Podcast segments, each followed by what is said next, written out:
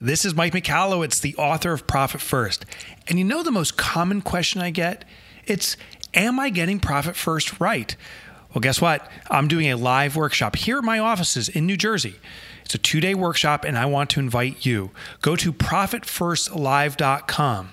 That's profitfirstlive.com and come to my office, perhaps even with your bookkeeper or accountant, and master profit first. We're going to make your business permanently profitable. All right, my dear friends, you know how we start every episode. I have to, uh, well, you have to, I should say, strap this thing on. So get ready. Let's see what we got today. Get ready. it's ridiculous. Get ready to strap on your sloppy lollipop. you guys are a bunch of jerks because we are about to discuss the new insights around clockwork. That's right. You're about to hear that and so much more on today's episode of Entrepreneurship Elevated. Yeah, I got a little excited. That was fun, right? That was fun. I love the words you guys make me say. Sloppy lollipop. You gotta explain. I don't think a lot of people know what that is. oh, that's true.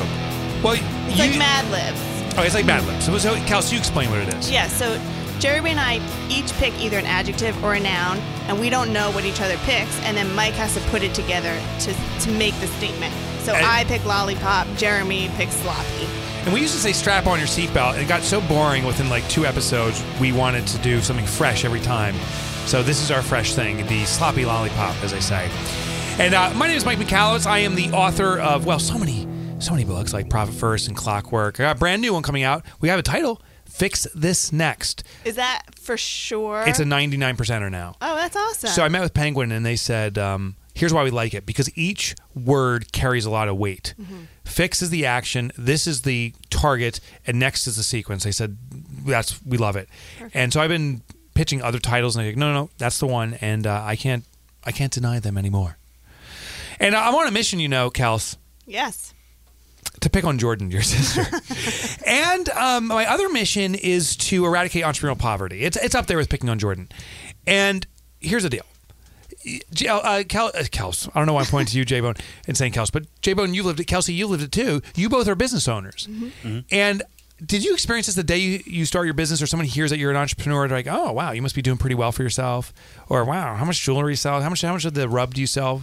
Right? Did you ever get that? Yeah, I think it's 50-50. I think uh, some people think that, oh man, you're doing so well, and then other Yeah. people are like, oh, you're an entrepreneur. Yeah, you can't get a real job. Yeah, yeah. Yeah. Oh, that means you're a lazy bum. Oh my God, screw them. Yeah. But the reality is, you're not a lazy bum. You work your ass off to make a vision a reality.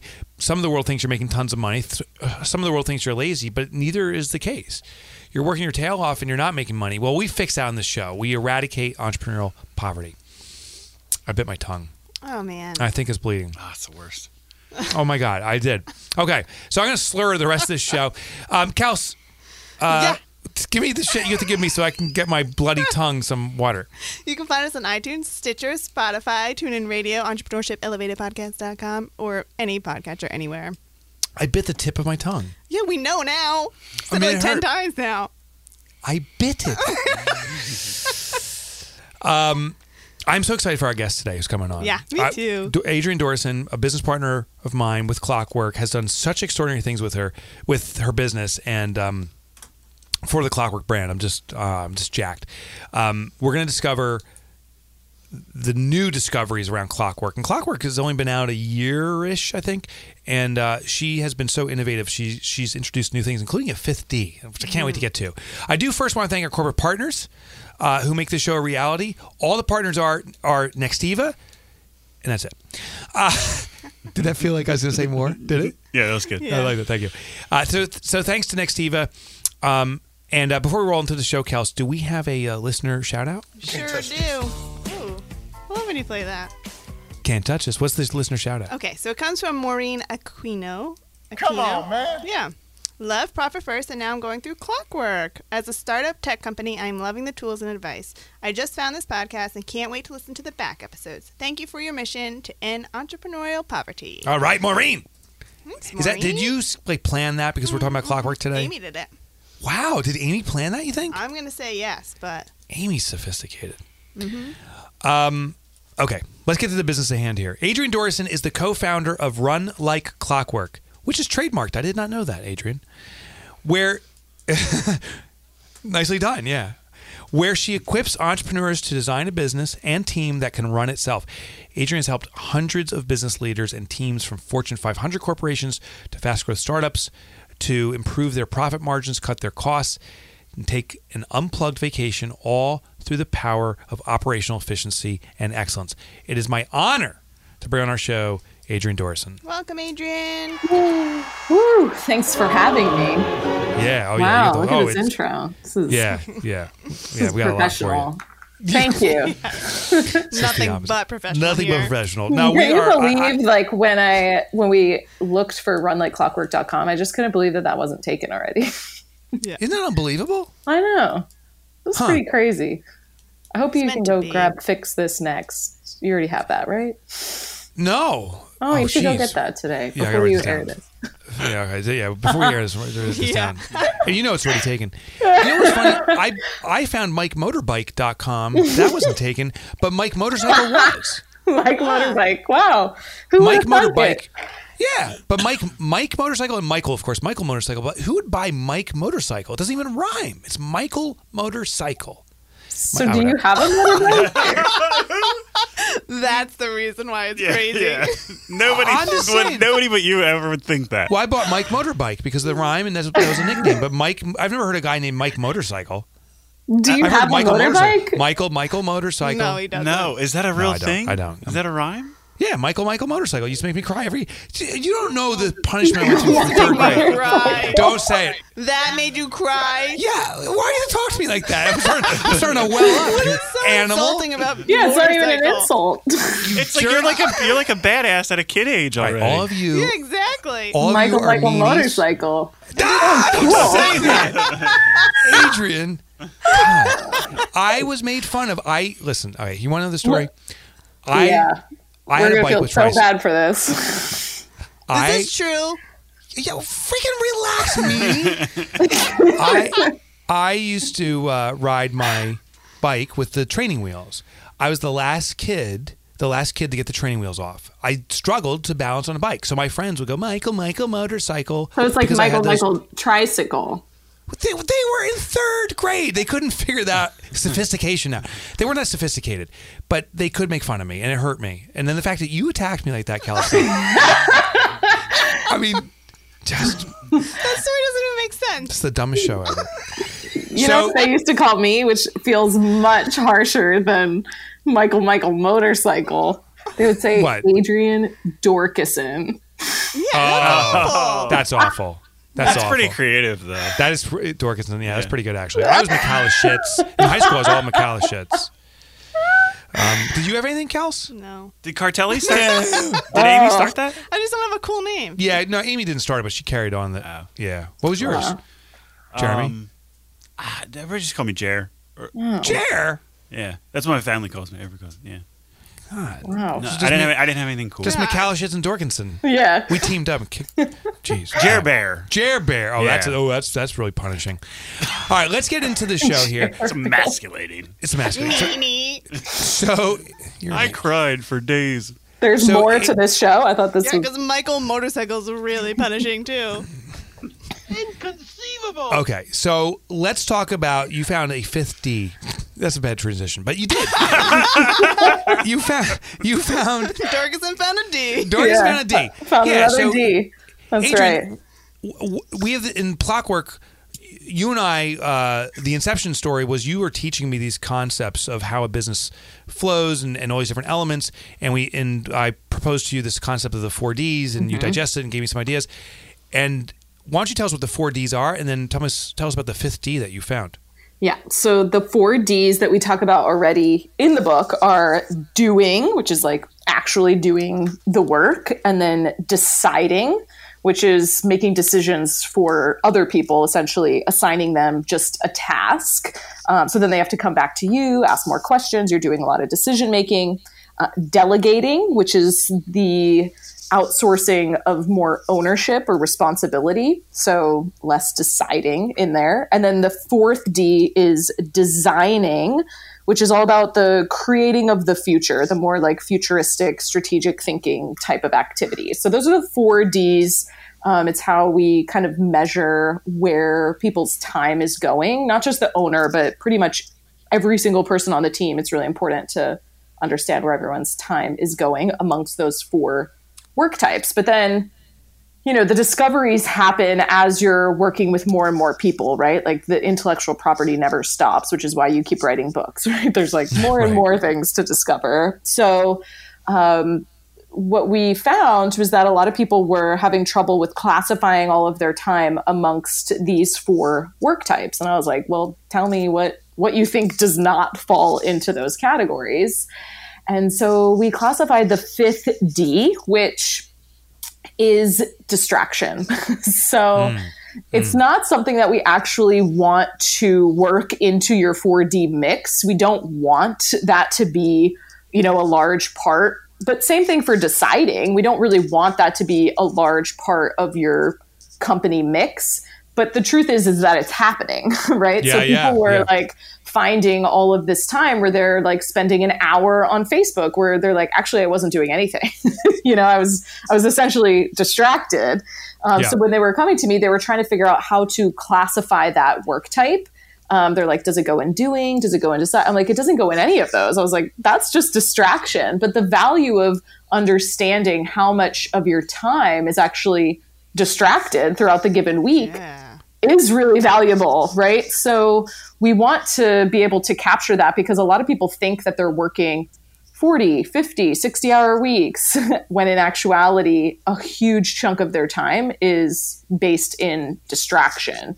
So we could essentially um, reduce your workload over a given week just by cleaning up that fifth work type really Interesting. Know, through your habit building because sometimes you don't even notice and that's the value of time tracking yeah, too yeah as annoying as it is, like it's the hardest thing for us to get people to do, but it's the most valuable data that we have um, to continue to clockwork your business and to start moving that needle is like really understanding where's the time going. And so if we can understand that, like, hey, an hour a day or five hours a week or 20 hours a week, if we're being really honest with ourselves sometimes, uh, is being pulled into the distraction work type, it's something you can immediately move the needle on just through some better habits. So it's really important for us to know that. I think it's like the average person um, like switches tasks over 300 times a day, which is wow. insane, right? Because every time that you switch tasks in that way, so even when we're doing time tracking, we're looking at things that like how long is someone spending on one activity? Because I'll get team member or even owners who will submit their time tracking to me and I see that they're spending two minutes on this, seven minutes on this, 14 minutes on this, wow. three minutes on this. Um, and all of that back and forth, that context switching is bouncing back and forth is a huge challenge to your brain, right? Like your brain can't actually be super efficient if it's going from one activity to the next really fast like that. So it takes you time to actually like get back to the activity. So the same thing is true for a distraction. Like if you're opening your Instagram or your email, right? Or if you get a notification, like those are all things that do take you away from the work type. So that was something that was super important for us to at least classify so that people could understand yeah. like this is costing you money. like it's costing you. It is it is a cost and and every inefficiency is a cost to the business whether it's money time is money, team time, which is money. it's all money, right? At some point. Yeah. You know, my knee jerk reaction when you first told me about the fifth D was, oh my gosh, distraction is damaging. It's, it's we got to avoid it at all costs. And then you gave me a little more insight that we need to control it, mm-hmm. but voiding those outlets too could be damaging. Like, you know, if you put someone in that work mindset, they're a mule, just keep cranking and cranking that's damaging too. So yeah, you, you said distraction, distraction is a small piece, kind of like deciding. Could you share a little bit about the upside of distraction? Yeah, I mean, like cat videos are good sometimes because you Jeremy need... loves cat videos. I don't know what the obsession with cat videos, right? But oh, Jeremy is weird. You know, I mean, but they are good. Like people need breaks, and so some some of the um, clients that we have in Clockwork, they they will classify it as like distraction or a better D would be downtime, right? Like, oh, I like that. You know, so maybe that's the sixth D. um, yeah, yeah, yeah. But you need some downtime or some some actual breaks because most of us are, especially as owners or higher level, um, you know, people inside the company, like we're doing a lot more knowledge work um, versus manual labor. And your brain isn't wired or equipped to go long period extended periods of time without downtime or breaks it won't it won't be as efficient either so there are there is value to those scheduled downtimes or in, what i call like intentional downtime because if you're just doing it from like an unconscious place then you could spend 30 60 minutes scrolling and then feel guilty about it when you have to come back to work mm. versus saying you know what i'm going to spend 15 minutes like just scrolling here or just like looking at some videos and like getting a laugh or being like but i'm being really intentional with it. I might even set a timer so that it doesn't go on forever and ever and ever or that i'm not doing it unintentionally or like subconsciously um, but i'm doing it with with more intention with the purpose of coming back to a more productive state so I think that's the value of understanding where that time is going and how you could actually work it in more intentionally because the same thing is true for your team members like to expect that they'll go you know for 8 12 hours a day without downtime or breaks is unrealistic like you said it's like yeah. a mule and that's not yeah. i don't think the culture that most of us want for our team there's a also um, this concept of the the 40 hour work week which doesn't really make much sense and it's sort of the uh, like you know in, in the corporate world one of my least favorite sayings is like because we've always done it that way like oh. that's why we're still doing it because we've always done it that way and the 40 hour work week is kind of that to me like in mm. the knowledge worker space like the 40 hour work week is not it doesn't really make much sense for the way that our brains are wired. And so we have to be really conscious of that as we create our work weeks and understand how we work best and and how our teams work best. And you know being efficient isn't just about like producing more and more widgets you know? Yeah. Right. I wonder if you have a tip for this. Um, so our too. office, like this morning, we had that little birthday celebration impromptu, and then people start horsing around and having fun. Mm-hmm. And I used to be like, "Uh oh, we're not productive," but now I'm like, "Oh, this this kind of greases the gears of the organization. That we're building yeah. friendships and trust, yeah. so it's actually one of the best things." Mm-hmm. But I also realize there's a point where someone could be constantly instigating distraction for other people. Is there a way to balance this, Adrienne? Is there a way to mm. control that that experience? Yeah, I think it's again like being really intentional with it, right? Like the, you know, the birthday party, get together, like those are planned and they're fun and they're they're purposeful and and the purpose, you know, might not be a productive time necessarily in terms of getting work done, but actually you go back to your desk more ready to do yeah. the work. So I think that that's important versus just the again, it's the unconscious of constant interruption, things like that, where other people are disrupting other people throughout the day, things like that, that the, that is not planned, and that's actually going to be way less efficient. So one of the things, especially when you think about um, like open offices, which I know that you have a little bit of an open office there, which is like scientifically proven to not be good for efficiency, but you have to be conscious of that, right? And make sure that like you have the boundaries in place to say, okay, I, you know, I put this sign up when I really need to be focused and doing my deep work. Other than that, when the sign is down, you can come and talk to me, or even mm. having like specific. I've had clients who have like specific um, like office hours for their team because otherwise they get constantly interrupted with the phrase which is a deciding identifier. Like i can identify that someone's being pulled into a deciding work type when someone knocks on their door and says you got a minute? Like, oh yeah yeah. like if you have constant like got a minutes all day long um, none of your high level work is actually going to be getting done. And so that is a huge distraction to have the constant you know team members coming in or coworkers, whoever it is, right? So instead of allowing that all day long, you could allow an hour at the end of your day for Gotta minutes and just yeah, yeah, yeah. like structure it that way so that it's more planned.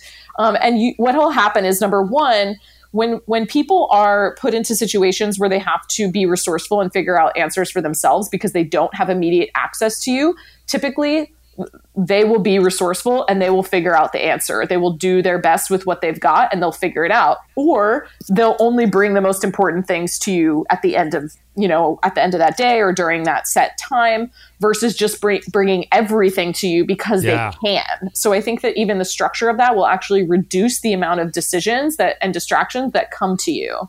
So I think that that's a, a key for people when they're trying to, you know, find the balance between distraction and camaraderie inside of a culture. Yeah, yeah. I got you know Bonnie does that to me. She does knocks knocks on my door, like, and she like it's super quiet. So I'm like, did someone knock? You know, she's like, to not inter- the not interrupt knock, which is really interrupting. Right. And she'll say, "Got a like, minute." Is there a is there yeah. is there someone there? No, you don't do it really. But I think the most distracting person actually is me to you. I come out to your spot all the time, Kels, and I'm like, hey, what are you doing? I don't even say got a minute. I'm like, I want to break into conversation, and then so I take you away from your work. I assign you something different. I don't know how you manage that. We should get you in office. I think at some point. yeah, I actually think that this process of me leaving has been really good. Um, Talking to the microphone for once. It's been really good for actually yeah. delegating as opposed to me being in a deciding role for mm. the rest of the employees. yeah. Know? Yeah. Yeah. So I hope everyone doing, be more resourceful, but I think that even like I've had team like team members come to me and say that they were like clockworking their their companies from within, like without the owner even knowing, which I think is really interesting. Oh, I yeah. love hearing that. I love this too because you, Kelsey, knowing these like frameworks and th- and tools and things like that can can identify like okay this is what mike's doing to me right now. How can i take this and you know make sure that he's not asking me for these decisions? And if he's just distracting you sometimes it's a common language that can help you you know share those concepts with people in a way that serves the company as a whole. Because sometimes as a team member that can be very scary to be like uh, he's distracting me, right? But now that you like have a common language, or you can be like, okay, th- this is distraction, or this is that fifth D that I'm yeah, talking yeah. about, you know, and you can do it in a lighthearted, fun way. Um, and that common language, I think, is key for for really giving people a cul- an open culture of how to actually clockwork the business from all sides, because it can't just be one person trying to pull the whole weight of this. Yeah. Jay, Jay Bosen's Zone. Did you have a question? Oh no, no, no. I was just gonna say. Um, I think you give yourself. You need to give yourself more credit than what you do. Yeah. For the pace that you keep up. Yeah. And I could be wrong, but because I remember before when we worked together and we were in Myr- Myrtle. Yeah. Yeah. The amount of phone calls that you would make in a day made me want to jump out the window. And I'm thinking like he's a machine. Well, seriously, yeah, how like how do you talk? How do you talk and make these phone like all yeah. day long? Yeah, and then interviews and all this stuff. And, and you and, were interrupted a bajillion times. Yeah, yeah, and you still keep up an insane pace. I, I don't I don't think I ever see you take a break. You eat sushi standing up, like seriously, like really. I know think that's it. a pro- that is a problem though, right? yeah, that that's my own mania. Thank you for saying that, but also it's a, it's a challenge. Um, Adrienne, one thing that we most commonly hear is about the QBR. That's probably the most common question mm-hmm. about uh, clockwork. They want to yeah. know what it is, how to serve it, uh, how to find it. And you've taken what's in the book and you've through the Run Like Clockwork workshops has really taken it to another level. Can you share some of the features around QBR and, and some of the techniques maybe you're using to discover it and use it? Yeah, this is like the biggest question that we get, as well as even once people understand the concept, they really want confirmation that they nailed it, um, which is not always something that I can give unless I have, you know, know your business and understand it, right? So like giving some identifiers of ways that you could know if you're even on the right track, I think has been really helpful for people. Um, but some of the things that we go back to are the core concepts that we talk about inside the book. Like I think the Savannah bananas example is probably the like the best example we yeah. could ever use um, because it's just so clean and they protect and serve it so well that it's an easy example to, to model. But one of the things that you mentioned one time that I, I have been communicating to people is the idea of the home run versus just being in the ballpark, right? Because when people are identifying their queen bee role or their QBR, which is the most important activity inside of the mm-hmm. business to deliver on that big promise to our customer, right? The big brand mm-hmm. promise. So when we're thinking about the activity related to that big promise, um, a lot of times people think like, well, I have to do all these things when they when they put their post-it notes out. And if you haven't done this exercise, definitely look in the book, do it, right?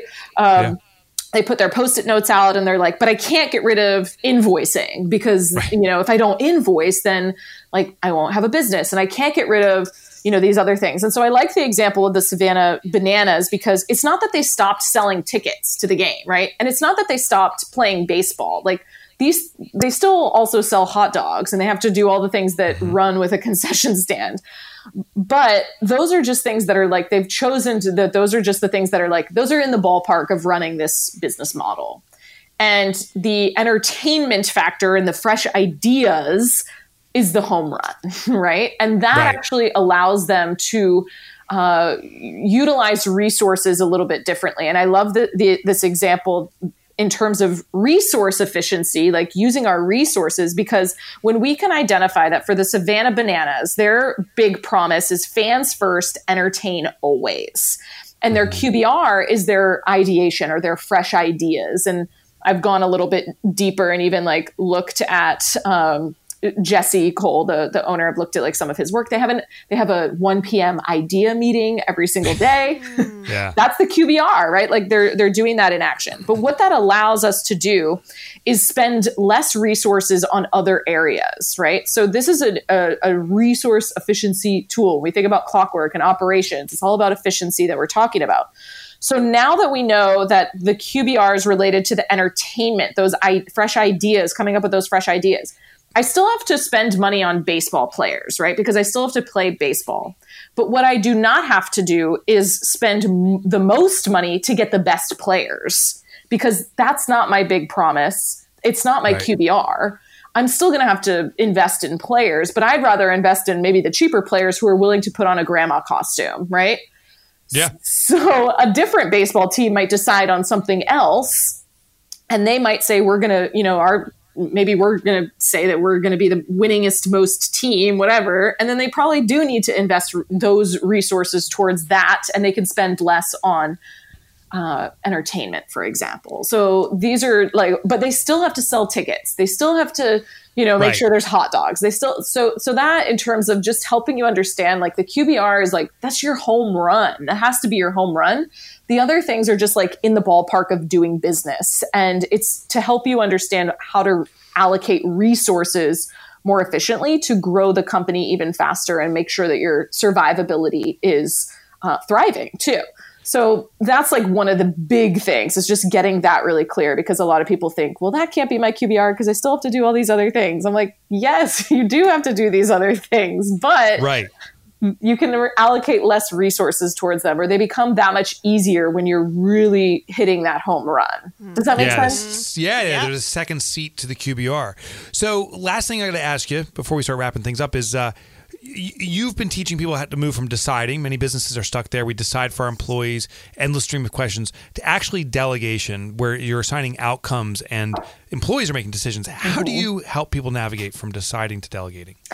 Yeah, so this is the big, big thing that I think usually takes the most amount of time as we actually clockwork people, right? Like, this is where a lot of your time is going to be spent because it has a lot to do with capturing systems. It has a lot to do with transferring of information and knowledge. And most specifically, it has a lot to do with relinquishing some control over the decisions that maybe you're making inside the business. And I always tell people that, like, your, um, your you know stronghold on the control is the reason you don't have more freedom. So it's like you're exchanging control for freedom in some ways. Mm-hmm. so the reasons that people don't make decisions are very clear. And this is what i always start with when we're trying to move someone from deciding to delegated is number one identification of why this person is not making a decision. And so i go through this PIC framework,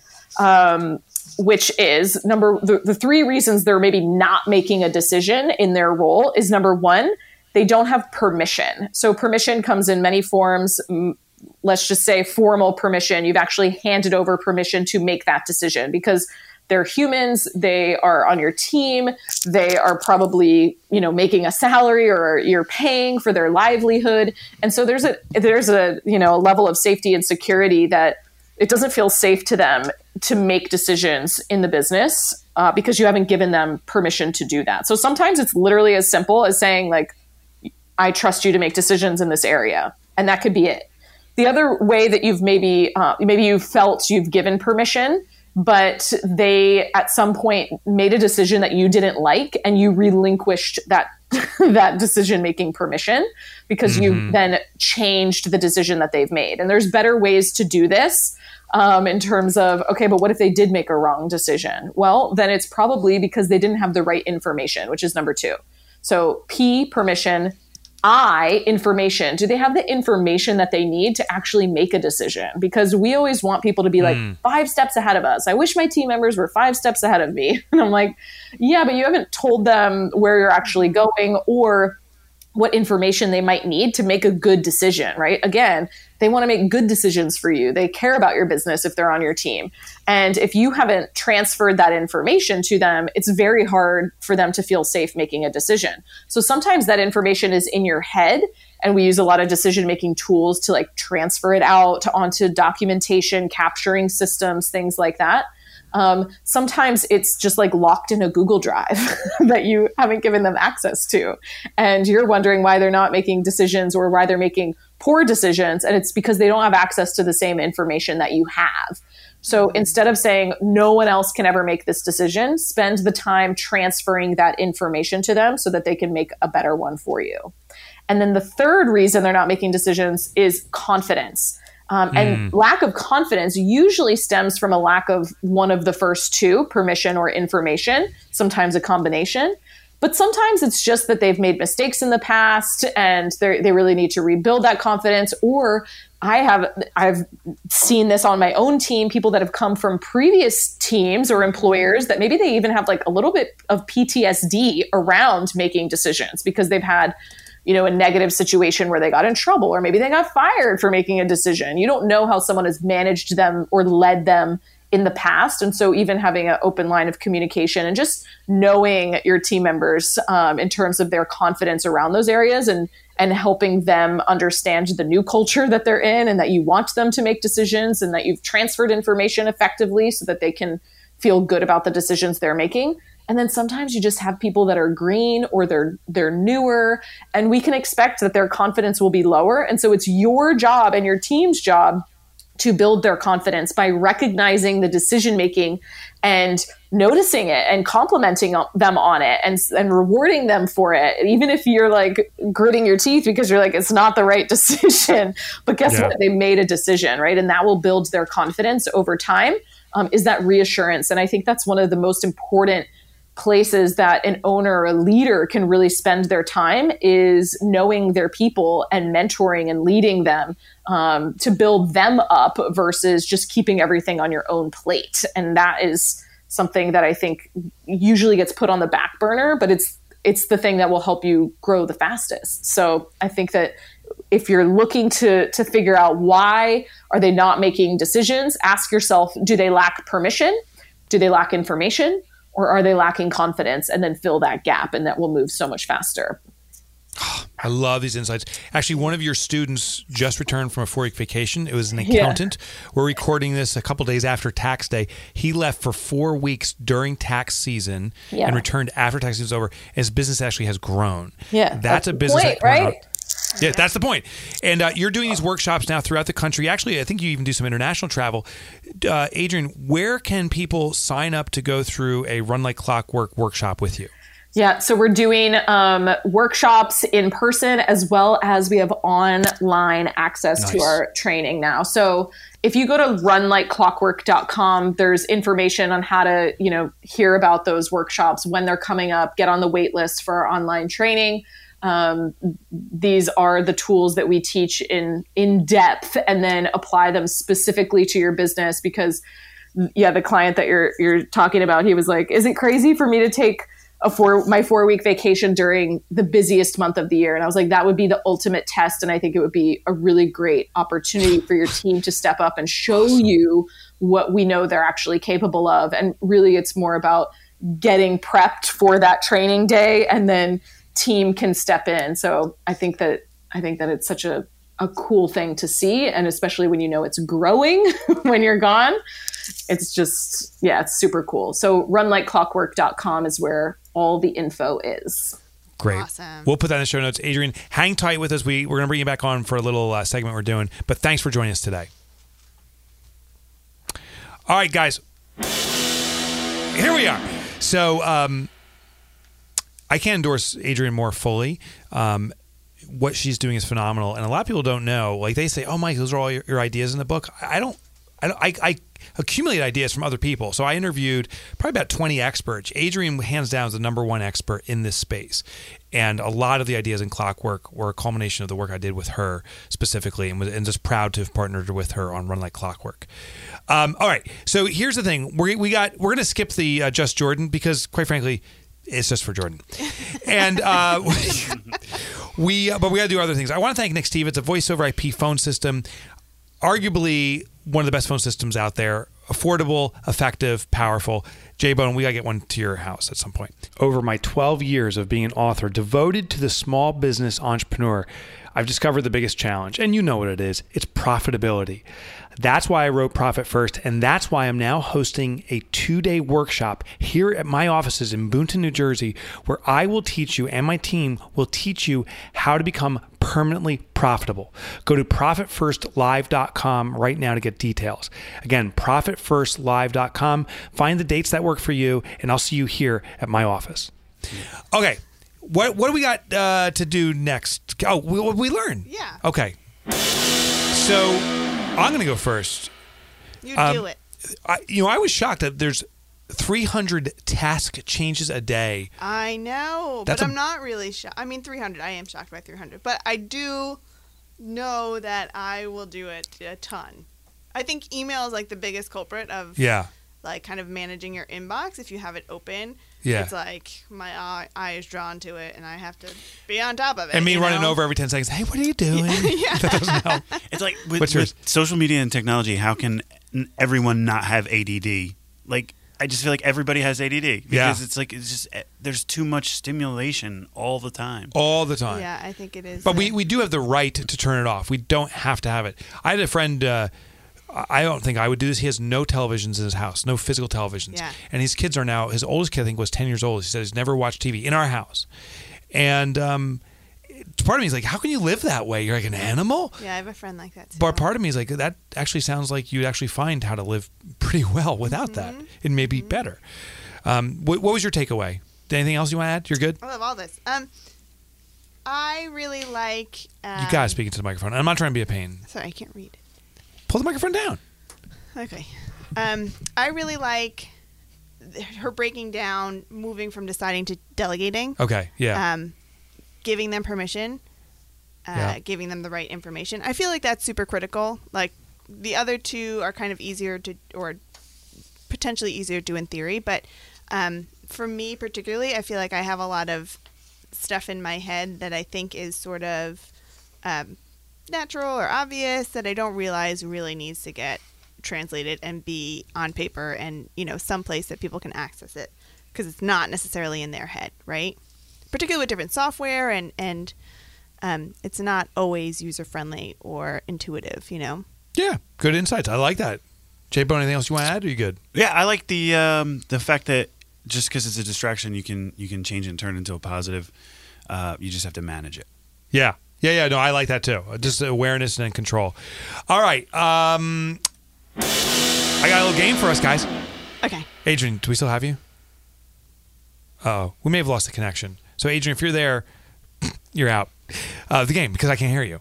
but um, nonetheless, don't leave us because we have to upload your file. That's a little technical thing. All right, so here's what it is. We did this once before. I'm going to give you uh, four company names, Uh-huh. four companies that you'll recognize, but they had names prior. Well, three of them did. One's a fake. And your job, Kelsey and Jay Clone, is to tell me which one is the fake. That's simple, right? Easy. Okay. And and once we're done, I'll give you a little history on each one. First one's Google. You know, a Google, a Google. Google was originally called Backrub. Backrub. Google, we talked about them today, was originally called Backrub. Okay. Next one. Pepsi was originally called Brad's Drink. Brad, like possessive S. Brad's Drink. Uh, Coca Cola. Ooh, there's another soda. Coca Cola was originally called Fizzle. Z- Fizzle. And Twitter was originally called Twitch. Twitch. You ever get an eye twitch that just won't Yes, go away? I hate that. I don't think other people can see it, but you feel it's like. I think you can see it sometimes. I feel like I've noticed that on other people. Oh, I thought you were winking at me real fast. I was. Yeah, okay. Uh, like so- someone's someone's behind the desk about to kill you, Mike. You know, you're trying to do one of those winks. It was just really spastic. Yeah. Um, all right, uh, Kels, why don't you go first? Uh, do you want me to repeat them, or do you? No, I got it. Okay. I feel like I'm gonna go with Google. Google was not called back rub. You say okay? Right. All right, and Jay Clone. This is really tough. I honestly, I think Coca Cola has always been Coca Cola. Yeah, I don't think it was Fizzle. Either. I don't think it was That's right. Fizzle, so I'm gonna go with Coca Cola. Okay. Do you want to change yours, Kels? No, Okay. for Okay. diversity's sake. One of you gets a hallelujah, and it's Jay Sloan oh, again. Oh, again, I'm killing it today. episode after episode, week after week. He's a smarty. Google was originally called Backrub. Uh, they giant, the search giant got its name though its newest name through a misspelling, a fortunate misspelling. So someone suggested uh, they do googolplex, which is means a huge amount of numbers, I think. And uh, Larry Page literally went on to whatever source it was to find it and typed in Google, but he misspelled it. Google is G O O G O L. He spelled it G O G G O O G L E. Entered it. It was available. He bought the domain, and that's what they got. Cool. Just like I'm going to buy fix this. I wonder next. why they thought Backrub was a good name. I don't know. You know, sometimes these companies just start off this way. Yeah. Weird. Probably Larry Page was giving uh, Sergey Brin a back rub. Pepsi was originally called Brad's Drink. Drinks now known as Pepsi Cola was first created by drugstore owner Caleb Bradham, and that's where he got the Brad from. It's made shockingly of sugar, water, and caramel coloring. Shocking. Yeah, shocking. Coca Cola was never named Fizzle. It was Coca Cola from day one. Uh, Twitter was originally named Twitch. In an interview with the LA Times, Twitter co founder Jack Dorsey explained that when naming the social media platform, its founders wanted something that captured the physical sensation that you're buzzing your friend's pocket. While Twitch initially came to mind, the founders felt that it didn't bring up the right in- imagery because Yeah, of that. You know, we like we're like twitching eyes and stuff, and decided Twitter. Uh, and uh, Seizure social media. exactly, exactly, exactly. Clasping your chest is a feeling when heart. you're twitching. Yeah. Is a heart You know when your I wanna legs give that to all my friends. your leg spasms and you, you wake up in the middle of the night. That's a perfect one. All right. Um, I do have a tip for us, but I, th- I think I threw it on the ground, so I may have to skip it for today. Where- yeah, I did. You know what? I have like all these tips written down that I want to share, and I yeah, I threw it out. So we're gonna skip that. We're, we're skipping just Jordan, and we're skipping that. Okay. Yeah. Want to do some Wait, listener look, mail? look, look, look. Oh, sugar. Yeah, give me the listener mail. What is that? How's that falling off the table? Because you're putting on a wire. Oh, what is so the papers were all about to fall off the table, and Jeremy's about to laugh at me. So what do you got for um? listener, listener mail. mail, yeah. This comes from Libby Webb. She writes I have money in my business savings account for an emergency fund, as well as personal savings for emergencies. I heard you mention something about this when talking about your grandmother's envelopes. How do you allocate slash account for an emergency fund for your business? I don't see this in your Profit First formula, and I believe it is vital to have a safety net of ready savings on hand in case of an equipment malfunction, fire, theft, etc. Something to pay those deductibles, etc. that might come up. Would you be interested to? Oh, I would be interested to understand how to handle that. Would, I, I wish she said, "Would you be interested in how to handle it?" Like, yes, I would. No, it's in the book. It's in the advanced section. It's called the Vault account. We have one for both the our business here and also the Profit First Professionals organization. Uh, Adrienne, I hope, has one running at Run Like Clockwork. But a Vault account is an account where you store a small portion of money and you hide it away from the business with no other intention besides becoming your own bank and it builds small and accumulates funds. But it put us in a position here with Profit First Professionals. A building came for sale, and uh, we made an offer. Uh, the owner was not willing to accept it, but we could have paid nearly cash to buy this building. They wanted something higher, and we said it's not worth it to us. That would never happen without the vault. And that was an emergency. That was an opportunity we could spring on, and um, you know emergencies will happen. So now the money's reserved, and if if business tanks or something, we can we can fund this business for a year employee pay without panicking. And, and the beautiful thing is when you have that money, if problems happen, it gives you time to think through and solve it. So mm-hmm. everyone should have that. In our personal accounts, we have the same thing. We have three months of salary saved and set aside for an emergency, and had a call on it once. So that's how you do it. Yeah. Pretty pretty sweet. dun, dun, dun, dun, dun, dun, dun. All right, do we have anything else? Or is that it? I think that's it. All right, take us out nice and excitingly. Please don't forget to subscribe and review or rate us. That's it. So, uh, you know, visit the Mike Michalowicz site if you would. I know, I know, you know, my nickname was Mike Motorcycle, Michael Motorbike, and or Mike. Now I can't say it. God damn, Mike Motorbike. I was made fun of as Michael Michael Motorcycle, and it hurts my feelings. So go to MikeMotorbike.com. You can check out the website. You can download a free copy of my books, uh, free chapters. I'm a podcaster, as you can tell, and uh, I got some other stuff there too. So go do that now. All right, we'll see you guys later. Bye.